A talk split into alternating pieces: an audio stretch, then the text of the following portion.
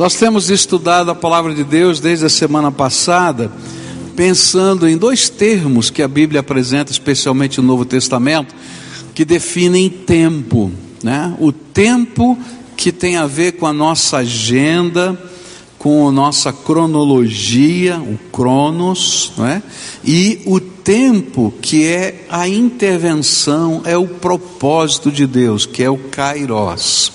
E nós começamos a semana passada, no domingo de manhã, em Gálatas 4, versículos 4 e 5, onde a Bíblia diz assim: Mas quando chegou o tempo certo, Deus enviou o seu próprio filho, que veio como filho de mãe humana e viveu debaixo da lei, para libertar os que estavam debaixo da lei, a fim de que nós pudéssemos nos tornar filhos de Deus.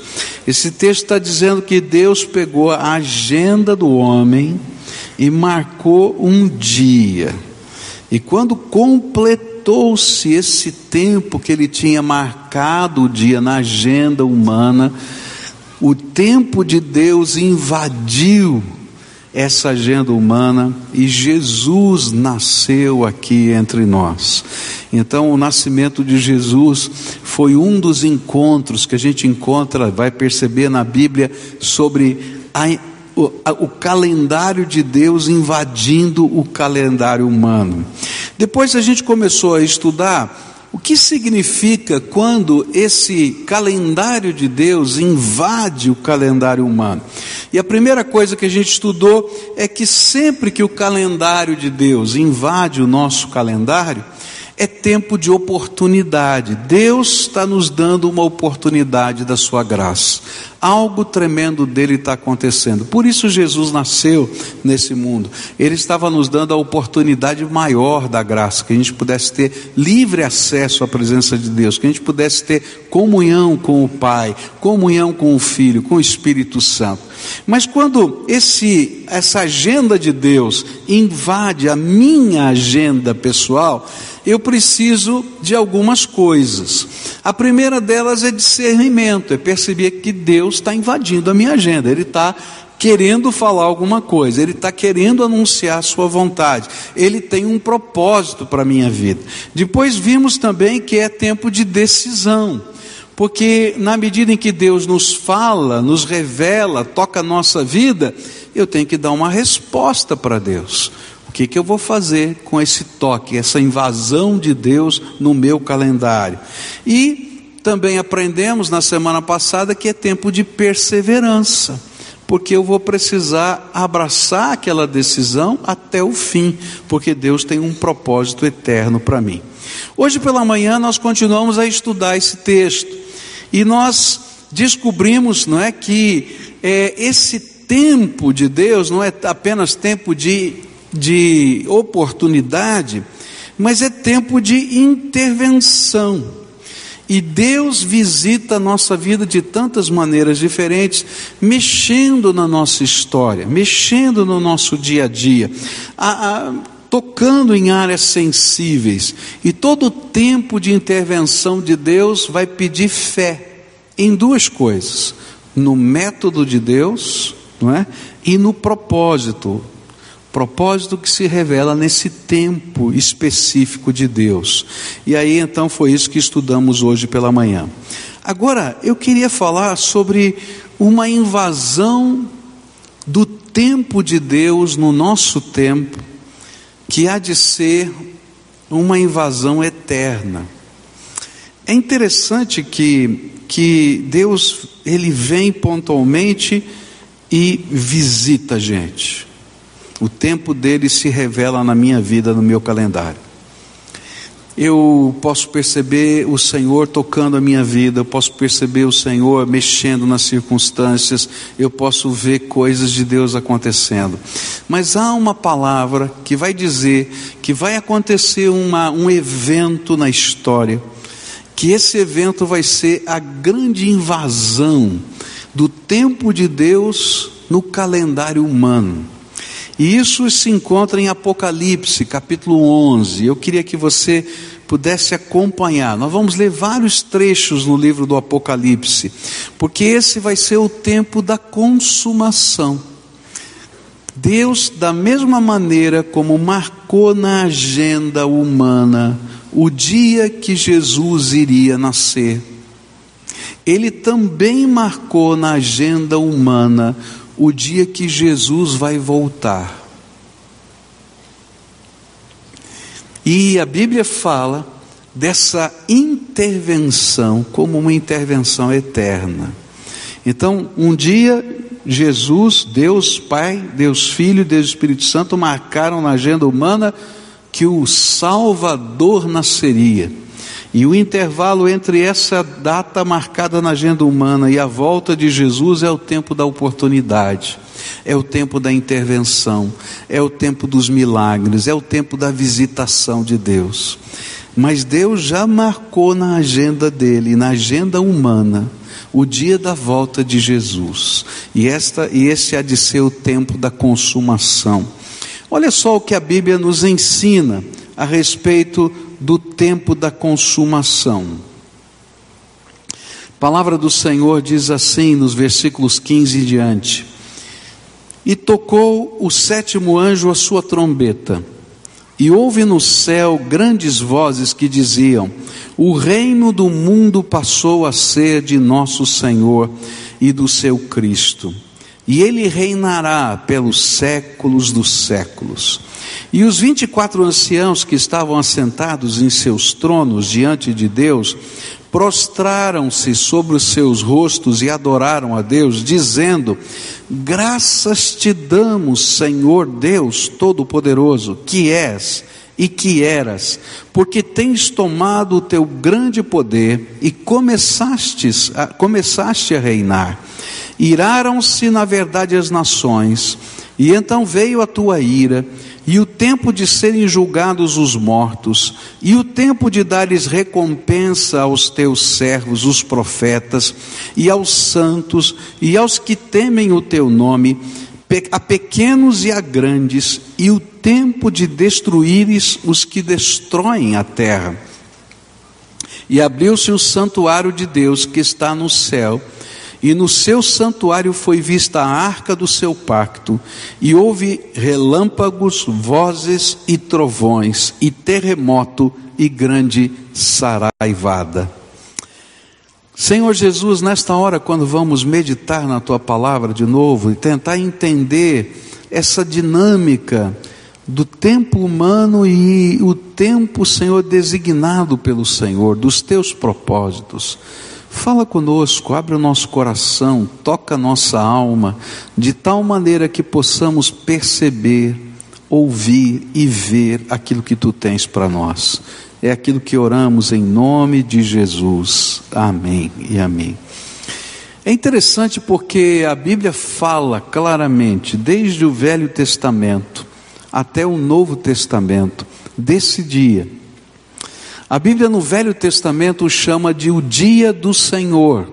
Os profetas do Antigo Testamento já profetizavam não apenas a vinda de Jesus, a primeira vinda de Jesus como Salvador, mas já profetizavam a segunda vinda de Jesus, que seria o dia de um grande julgamento. E que esse dia seria uma intervenção final em toda a história da humanidade. Esse vai ser aquele tempo quando a cronologia, as nossas datas, a nossa agenda e o mundo como nós conhecemos serão engolidos pelo Kairos, pelo tempo de Deus, pela eternidade de Deus.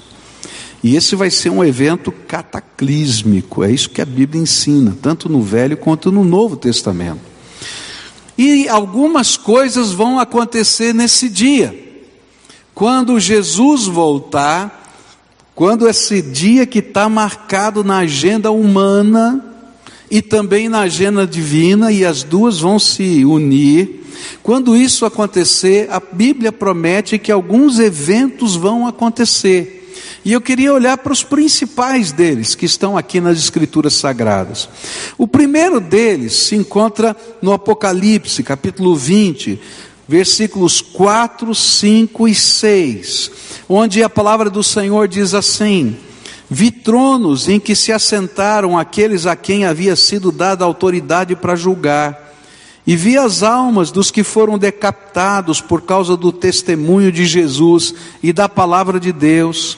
E eles não tinham adorado a besta, nem a sua imagem, e não tinham recebido a sua marca na testa, nem nas mãos eles ressuscitaram e reinaram com Cristo durante mil anos. O restante dos mortos não voltou a viver até se completarem os mil anos. E esta é a primeira ressurreição. Felizes e santos os que participam da primeira ressurreição. A segunda morte não tem poder sobre eles, e serão sacerdotes de Deus e de Cristo, e reinarão com ele durante mil anos. A primeira intervenção nesse chamado Dia do Senhor, que é, um, uma, um, é uma série de eventos cósmicos que Deus vai realizar, que já está marcado na agenda. A primeira delas vai ser aquilo que a gente chama de arrebatamento da igreja vai ser aquilo que a gente chama de ressurreição dos mortos em Cristo Jesus. A Bíblia diz que nem todos os mortos vão ressuscitar ao mesmo tempo. Vai haver uma primeira e uma segunda ressurreição. E a primeira ressurreição é quando Jesus vai invadir o nosso tempo, e ele agora vai fazer algo extraordinário. Ele vai primeiro levar a sua igreja, arrebatar a sua igreja, que vai se encontrar nas nuvens com todos aqueles que já morreram em Cristo Jesus em toda a história. E quando eles se encontrarem ali, vai haver algo especial, um tipo de julgamento diferente. A Bíblia fala que esse julgamento não é para condenação, mas é para premiação, porque essas pessoas estarão isentas do julgamento final, porque os seus nomes estão escritos no livro da vida. E a única maneira de ter o seu nome escrito no livro da vida é quando a gente crê pela fé na primeira grande intervenção de Deus nessa história, quando Jesus nasceu aqui entre nós, morreu na cruz do Calvário, ressuscitou, tirou lá do Hades as chaves da morte e do inferno para que nós pudéssemos ter vida e vida eterna. Quando a gente crê em Jesus, a gente se entrega a Jesus, o nosso nome é escrito no livro da vida, e é isso que nos garante passar e pertencer ao time, ou que vai ser arrebatado, ou está vivendo a primeira ressurreição. É graça pura, é misericórdia de Deus, é bênção do Senhor, que foi revelado Desde antes, lá no Velho Testamento, quando o homem pecou, a promessa já veio, mas Deus marcou na agenda e Jesus nasceu por causa disso. E nesse evento, quando houver o arrebatamento da igreja, é, vai ser uma coisa extraordinária, né? porque as pessoas vão perceber a falta daqueles que foram levantados, e quando aqueles que estiverem descendo virão, né, eles também enxergarão o que está acontecendo nesse processo, e, e a glória do Senhor vai ser vista, diz a Bíblia, do Oriente ao Ocidente, todo mundo vai ver a glória do Senhor, não me pergunte como, eu não tenho a mínima ideia, mas todo mundo vai perceber simultaneamente o que está acontecendo, que o Kairós de Deus invadiu o Cronos, que o Kairós, o tempo de Deus invadiu o tempo humano e é tempo de glorificação do Cristo. Quando a gente leu lá em, em Apocalipse 11, diz que nesse dia o governo de Deus se revela física, visualmente, totalmente, todos vão perceber quem é o Senhor dos céus, da terra, de todas as coisas. Esse é o primeiro evento. E aí vai haver aquilo que a gente chama de premiação, que a gente aprende como a doutrina do galardão, não é? Então, se você é crente, não estuda, não faz as, os ciclos de estudos aqui da igreja, você deve estar dizendo, pastor, não sei nada. E não sabe mesmo, porque tem que estudar a Bíblia. Né? Então participa dos ciclos de estudo aqui da igreja, das escolas bíblicas, das linhas de treinamento, que vai ajudar muito você. tá? Mas eu vou voltar aqui. O que, que é esse dia? Deus vai, Jesus vai premiar os seus servos. Isso chama-se galardão. E há um princípio muito bonito nessa, nessa doutrina do galardão. Não é, a gente não recebe galardão ou prêmio de Deus porque você é tremendamente operoso. Você recebe o prêmio de Deus por ser obediente. Por isso a Bíblia vai dizer que quem dá uma profecia, ou quem dá um copo d'água para o profeta, tem o mesmo galardão. Porque tanto um quanto o outro ouviram a voz do Espírito no seu coração e obedeceram à voz do Senhor. E esse é o princípio do prêmio. Você está ouvindo a voz do Espírito no seu coração? Faça o que Deus está mandando, e o Senhor é que abençoa, o Senhor é que lhe dá graça. Porque senão a gente olha para alguns e diz assim: não, eu não sou nunca como Fulano, eu não sou nunca como Beltrano. E Deus não compara filho com filho. Se você faz isso na sua casa, está começando uma tragédia. Não compare filho com filho, cada um é especial, você é especial. Sabe o que Deus espera? É que você esteja aberto para ouvir a voz dele e obedecer. Se você estiver fazendo isso, você tem nota 10. É assim que funciona na economia de Deus e no reino de Deus. Muito bem, o Senhor então vai fazer isso, né? E Ele vai recompensar aqueles seus filhos, sejam eles pequenos ou grandes, porque o valor de Deus é tremendo. Mas a Bíblia vai dizer ainda para gente, em Apocalipse 20, que aí vai vir o período do milênio, e durante mil anos, essa intervenção de Deus vai estar entre os homens aqui na terra. Terão os ressuscitados em Cristo Jesus que vão governar durante esses mil anos, e vai haver um tempo de prosperidade e paz, onde o temor do Senhor vai fazer parte dessa humanidade que vai estar ali colocada. Todavia, Durante esses mil anos, Satanás é preso e ele não pode tentar os homens, ele está aprisionado com o diabo e os seus anjos. Isso se encontra em Apocalipse, capítulo 20 também, e ele vai estar ali aprisionado. Mas quando terminarem esses mil anos, a Bíblia diz que Satanás vai ser solto outra vez, e está aqui no versículo 7, diz assim: Quando terminarem os mil anos, Satanás será solto da sua prisão e sairá para enganar as nações que estão nos quatro cantos da terra, Gog, Magog, a fim de reuni-las para a batalha. E o seu número é como a areia do mar, e as nações marcharam por toda a superfície da terra e cercaram o acampamento dos santos, a cidade amada, mas um fogo desceu do céu e as devorou. E o diabo que as enganava foi lançado no lago de fogo que arde com enxofre, onde já haviam sido lançadas lançados a besta e o falso profeta, e eles serão atormentados dia e noite para todos sempre. O que a Bíblia está dizendo para a gente é que depois desses mil anos, e não me pergunte por que, que tem esses mil anos, que eu não tenho a mínima ideia, só estou lendo o que está na Bíblia. Para mim, eu diria assim: Deus, pula esse pedaço. Mas no propósito, no tempo de Deus, Ele designou isso. Tá? Vai acontecer outra vez um levante humano, incitado por Satanás. Vai haver uma grande rebelião contra Jesus de novo.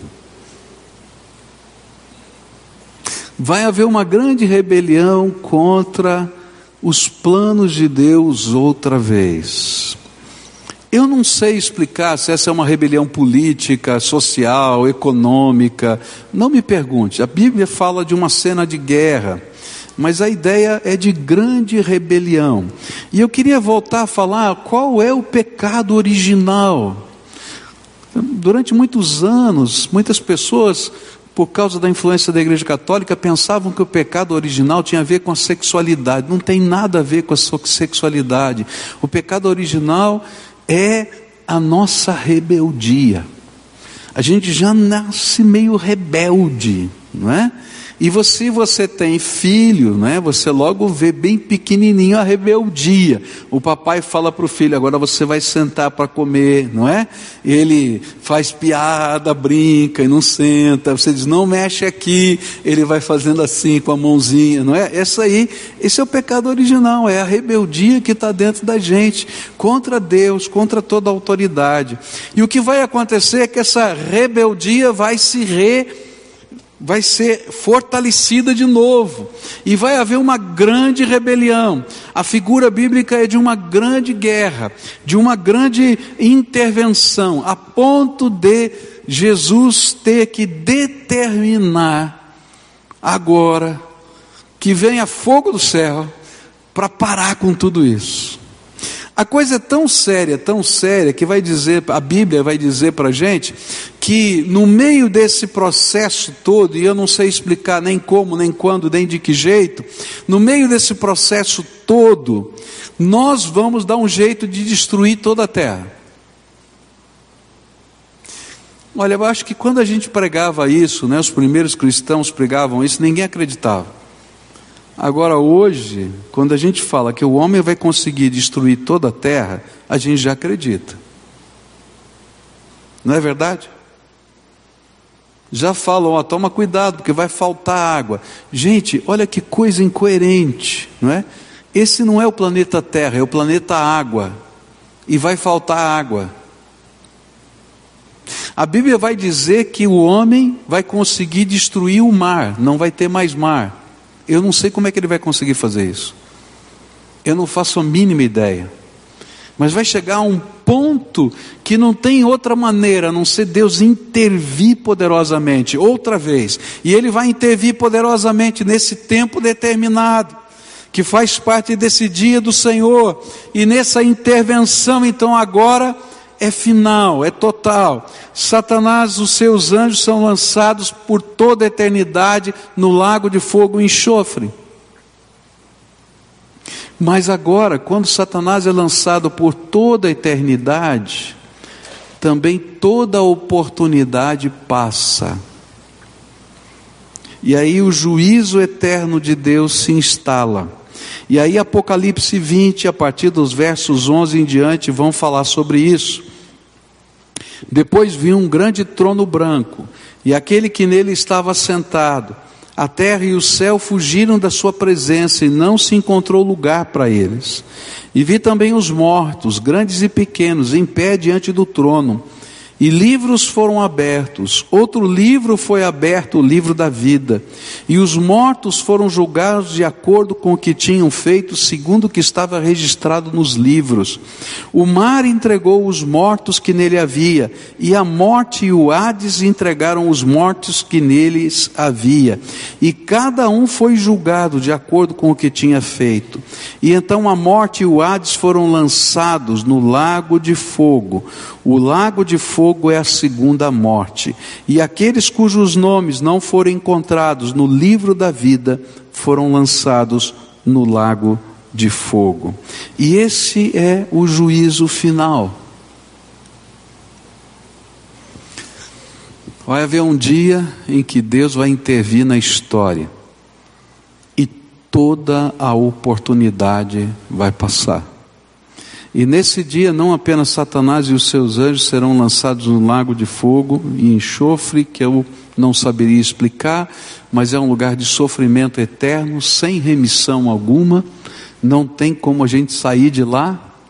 Mas todos aqueles que não se permitiram ser transformados pelo poder do sangue de Jesus, e na sua rebeldia não aceitaram viver segundo o, de, o, o desígnio de Deus e o propósito de Deus para eles, vão também com Satanás serem lançados nesse lugar.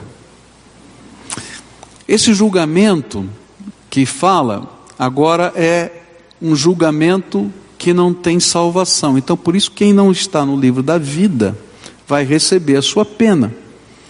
E assim como acontece na justiça, toda a pena vai ser eterna, porém os níveis de sofrimento são diferentes, por isso são calculados segundo as suas obras. Mas quem é julgado pelas obras já está condenado. Assim como existe um prêmio, um galardão, existe também um juízo de Deus para todas essas coisas. E essa vai ser a intervenção de Deus, onde os mortos serão julgados. E aqui é interessante porque a Bíblia vai falar uma coisa tremenda.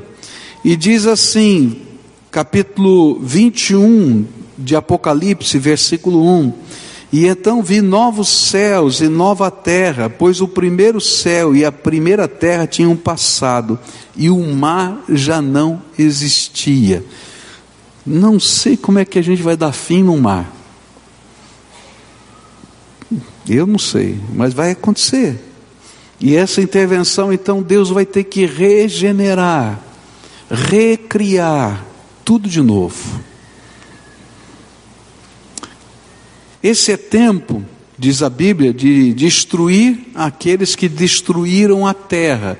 E o que destrói a terra? Além das nossas ações, por isso nós somos mordomos, nós devemos preservar a natureza, porque nós, como servos de Deus, temos essa missão. Mas além disso, além disso, o que destrói a terra é a rebeldia que está dentro do nosso coração. E assim, nesse último kairós de Deus, o tempo de Deus invadindo o tempo dos homens, não vai haver maneira de fugir dele. E só estarão preparados para aquele, para aquele dia os que discerniram, decidiram e perseveraram até o fim em aceitar o tempo de Deus, a intervenção de Deus, o propósito de Deus e o plano de Deus para a sua vida. É isso que a Bíblia vai dizer em Apocalipse 3, versículos 5 e 6. O vencedor será igualmente vestido de branco. Jamais apagarei o seu nome do livro da vida mas o reconhecerei diante do meu Pai e dos seus anjos, e aquele que tem ouvidos ouça o que o Espírito diz às igrejas. No capítulo, capítulo 7, a partir do verso 14, diz assim: Respondi, Senhor, tu sabes. E ele disse: estes são os que vieram da grande tribulação e lavaram as suas vestes e as alvejaram no sangue do Cordeiro. Por isso, eles estão diante do trono de Deus e o servem dia e noite em seu santuário. E aquele que está sentado no trono estenderá sobre eles o seu tabernáculo. Nunca mais terão fome, nunca mais terão sede, não os afligirá o sol, nem qualquer calor abrasador pois o cordeiro que está no centro do trono será o seu pastor, e ele os guiará às fontes de água viva, e Deus enxugará dos seus olhos toda a lágrima. Quando a gente lê o livro do Apocalipse, ele, ele vai falando de, desses eventos todos que acontecem nesse prenúncio do dia do Senhor e no dia do Senhor. O dia do Senhor não é um dia de 24 horas, é um tempo de Deus, um propósito de Deus na história. Assim como os dias da criação não são dias de 24 horas, são períodos em que Deus está realizando a obra da criação. O dia do Senhor é essa intervenção, onde o propósito de Deus está se concretizando na vida humana. E aí a Bíblia está dizendo para a gente: olha, durante a minha vida e a sua vida, e durante a história da humanidade, Deus tem pontuado as nossas vidas com intervenções da sua graça. Eu acho que é impossível qualquer ser humano não perceber pelo menos uma vez, pelo menos uma vez em que Deus de alguma maneira tocou, colocou a sua mão sobre a vida, livrou, abençoou, algo de, de marcante aconteceu e você tem que dizer: Obrigado, Senhor, obrigado, Senhor, porque eu sei que veio do Senhor. Essas intervenções, elas revelam a agenda de Deus invadindo a nossa agenda. E elas são um sinal de que essas intervenções um dia vão serem consumadas numa intervenção final.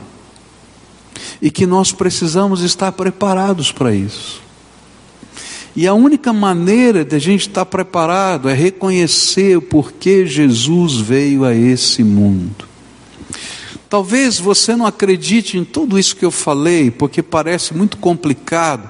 E eu confesso para você que cada vez que eu estudo a escatologia, eu tenho tantas perguntas que eu não sei responder. E olha que eu sou pastor há 37 anos e estudo esse assunto há muito mais do que isso. E por mais que você pegue sistemas teológicos que tentem explicar todos os detalhes, você vai olhar que todos eles têm falhas, porque há coisas que ainda não foram reveladas. E que a gente só pode ter uma imagem, mas os eventos principais estão declarados nas Escrituras Sagradas. E por mais que você tenha dificuldades com toda essa teologia, quando você vive hoje, você pode perceber que a gente está destruindo a terra. Você pode perceber que está havendo uma mudança de clima. A gente está passando por um inverno em dezembro. Não é verdade isso? E a gente diz assim, uai, o que está acontecendo? Mudou tudo, não é?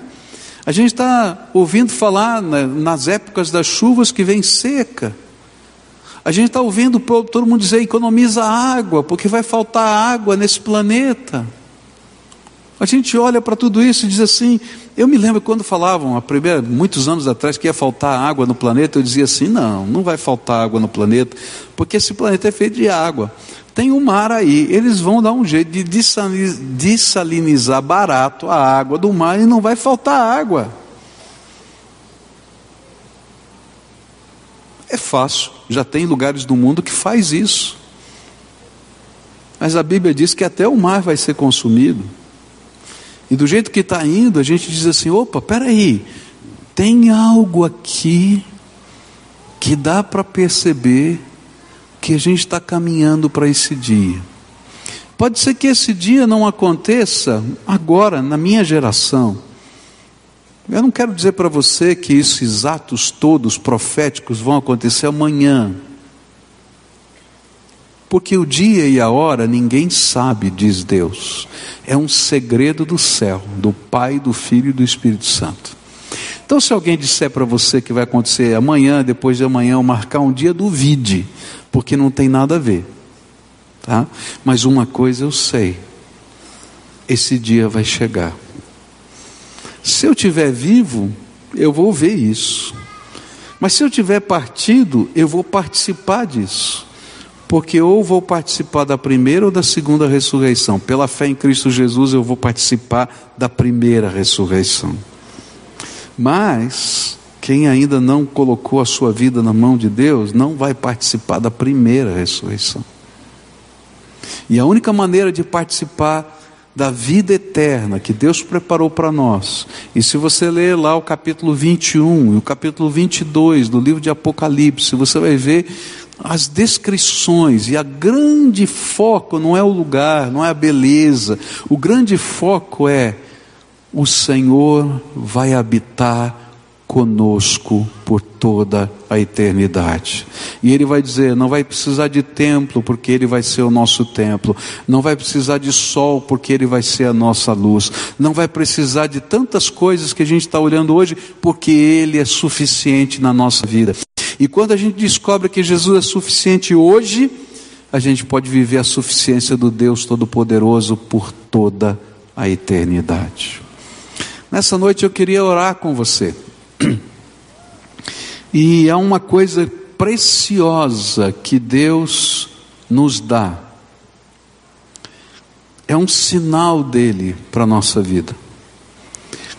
Uma coisa preciosa chamada certeza de salvação. Algumas pessoas dizem, pastor, o senhor é muito orgulhoso. Dizer que alguém pode ter certeza de salvação não é orgulho, é presente de Deus. Sabe como funciona? Quando a gente recebe Jesus como Senhor e Salvador da nossa vida e permite que Ele seja aquele que vai colocar o tempo dele no nosso tempo, de tal maneira que a gente possa caminhar segundo a vontade dEle. Deus faz um milagre dentro da gente. Ele manda o seu Espírito Santo habitar dentro do nosso coração. E nós nos tornamos templos do Espírito. E o Espírito de Deus testifica, fala com o nosso espírito que nós somos filhos de Deus e é Ele que nos dá certeza da vida eterna. Eu posso ter certeza pela convicção da minha fé, porque a palavra de Deus promete e ela é suficiente, mas Deus faz um milagre, Ele coloca o seu espírito dentro de nós e esse espírito testifica. E mais, Ele coloca uma outra marca dentro de nós a alegria da nossa salvação em Cristo Jesus. Terminou o culto da manhã, nós tivemos vários batismos de, de pré-adolescentes hoje de manhã. E aí eu estava reconhecendo algumas famílias, né? Então, algumas, algumas poltronas aqui estava a família toda. E teve uma, uma família que, logo depois do culto, eu tive a oportunidade de conversar. Uma família que eu conheço há quase 30 anos, 29 anos e que acompanho a vida dessa família. E aí então a mamãe disse para mim assim: Olha, tá vendo aqui todo mundo, a vovó que estava na cadeira de rodas, tanta gente aqui. Meu filho está tão alegre, tão alegre, porque hoje é o dia do batismo dele, que ele pegou o seu o telefone e ficou ligando para toda a família e dizendo: Você não pode faltar no meu batismo, você não pode faltar, você não pode, tem que estar tá lá, tem que estar tá lá. E aí ele trouxe a família toda. Alguém pode dizer: Não, é um evento, uma coisa. Quando a alegria da salvação está dentro da gente, ela transborda e ninguém consegue deter, e a gente tem certeza daquilo que Jesus está fazendo. A gente pode ser um pequenino, uma criança, ou pode ser um velho, né? Não importa, a gente tem certeza, porque Jesus revela a intervenção dele na nossa história. Então, nessa noite, antes da gente celebrar a ceia do Senhor, eu queria convidar pessoas a quem Jesus está falando.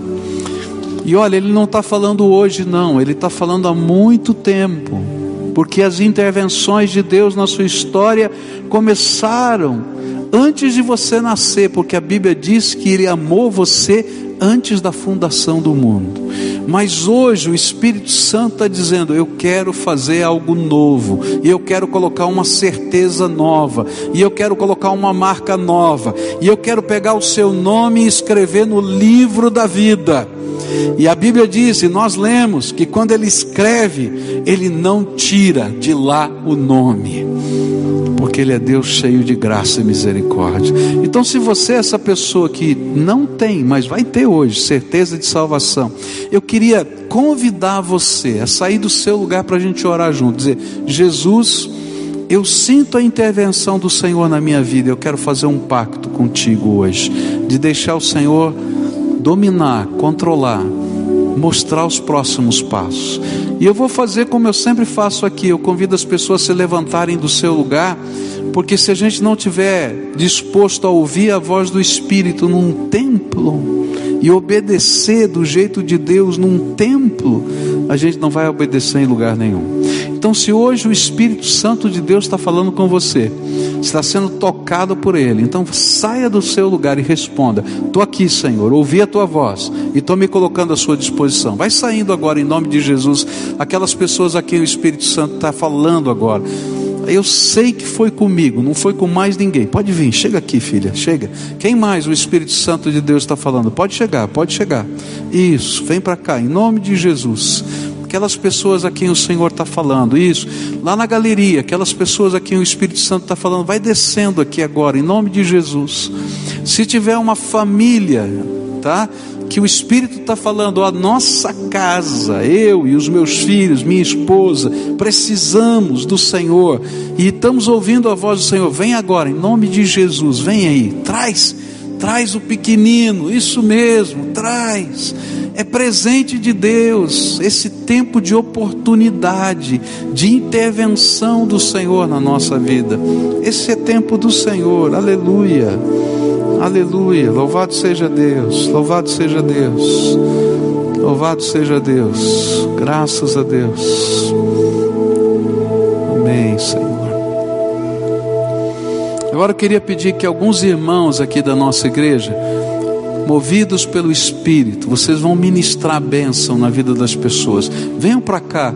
Uma mulher vai abraçar uma mulher, um homem vai abraçar um homem e vai dar esse abraço em nome de Jesus e vai dizer: Olha, vim aqui te dar um abraço em nome de Jesus. Ministrar graça de Deus, ministrar socorro de Deus, ministrar intervenção de Deus na sua vida tá? Quem abraça você é de carne e osso, pecador, cheio de defeito, como qualquer pessoa, tá? Mas é o teu irmão que já passou por essa experiência e vai estar orando por você. E eu não quero que ninguém fique sozinho aqui, tá? Aqui na frente tem muita gente sozinha aqui, ó. Preciso aqui de alguns irmãos que possam vir. Isso, ótimo. Vem aqui, ó. Tem aqui a essa moça que foi a primeira que chegou aqui, alguém pudesse dar um abraço nela, isso, aqui, essa outra moça que está aqui, tá? Bem aqui, pudesse receber um abraço. Tem uma jovem ali, aqui está sozinha, ninguém deu um abraço nela aqui, isso, né? Tem aqui, ó, essa é mãe, né? São seus filhos, tá? Tá junto com você aí, Marcílio, tá? E as crianças também. Tem alguém que está sozinho aqui, ó. Tem dois senhores ali que estão sozinhos. Eu queria que alguém viesse dar um abraço lá, tá? Isso, está junto. Olha só que coisa. Está acompanhando eles? Está junto com eles? É, que maravilha. Mas então vou pedir para alguém vir ministrar nessa família, pode ser? Quem pode vir aqui ministrar nessas três? Isso, na vida dessas, dessa mãe com as suas filhas. Amém, amém. Tem mais alguém aí? Está faltando, tem dois ali que estão sozinhos aí. Um abraçou o outro, né? Mas ninguém veio abraçar os dois. Então vamos, quem é que vai me ajudar? Isso. Chega junto aí, tá? Tem mais alguém aqui? Então vamos mais aqui, ó. Quem é que pode vir aqui dar um abraço aqui nesse? Vem cá, querido, vem aqui, dá um abraço nele aqui, tá? Vem aqui. Poxa vida, velho aqui, rapaz. Quantos anos? 58 anos, mesma idade minha aqui. Não, agora já fiz um, estou na tua frente, 59. Então aqui, dá um abraço nele aí, tá? Vamos orar juntos aqui. Olha, a coisa mais preciosa que podia acontecer está acontecendo hoje. E vou dizer para você: a Bíblia diz que hoje está havendo uma festa no céu. Os meus ouvidos não podem ouvir, mas os anjos estão cantando.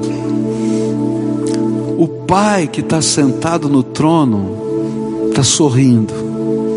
Jesus, o nosso Salvador, está celebrando. E o Espírito Santo está pairando aqui sobre esse lugar, sobre vocês. Tá? Sabe por quê? Porque vocês são amados, amados, amados, amados. E se tem uma coisa que Deus não gostaria, e talvez essa seja a razão porque tantas oportunidades são dadas, tanto na nossa história como na história da salvação, é que qualquer um dos filhos amados dele pudessem ser lançados no fogo e enxofre junto com Satanás. Deus não quer isso. Por isso ele se alegra na salvação cada um dos seus filhos. E quando algo assim, como uma entrega, a gente faz e realiza na presença do Senhor. Agora quero explicar o que você vai fazer aqui. A gente vai orar. E essa entrega representa o controle. Quem vai mandar? Até hoje, você era dono do seu nariz. De hoje em diante, Jesus é Senhor da tua vida. Você não apenas aceita o perdão de Jesus sobre você, mas se aceita que Jesus te ensine a viver, em Deus novos valores, te ensine a como resolver os problemas em casa, a como construir a sua família, a como educar os seus filhos. Esse é o projeto de Deus. E a gente vai aprender a viver como templo de Deus nessa terra. Nosso coração vai ser o templo de Jesus. Onde você estiver, Ele vai estar junto.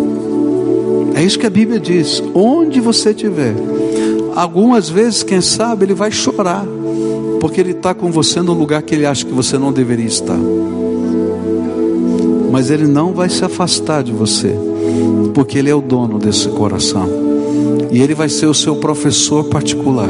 Essa que é a palavra de Deus diz. Então vamos orar juntos? A primeira oração é a sua. É uma oração muito simples. Você vai dizer para ele, com as suas palavras, que você sabe que é pecador. E você sabe que o único jeito dos seus pecados serem perdoados é Jesus perdoar, lavar com o sangue que ele verteu na cruz do Calvário. E que hoje, pela fé, você entrega o seu coração para ele ser o dono da sua vida.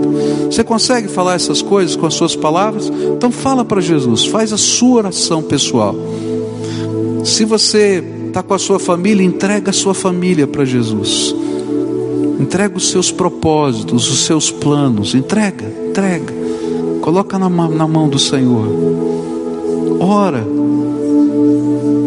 Pede essa intervenção de Deus. Agora quero orar por você. Pai querido, o Senhor ouviu a oração de cada um dos teus filhos. Eu sei que está havendo festa no céu. Mas eu quero te pedir agora: abre as janelas dos céus e derrama o teu Espírito Santo sobre eles. E que nesta hora eles sejam selados com o Santo Espírito da promessa que haja dentro deles a marca de propriedade, propriedade exclusiva de Jesus Cristo. Que toda algema de Satanás lançada sobre eles seja quebrada e destruída agora em nome de Jesus. E que haja libertação no nome de Jesus Cristo e que o Senhor possa colocar a alegria da salvação no coração deles e o testemunho do Espírito dentro da, da alma deles, dizendo: Você é filho amado do Pai.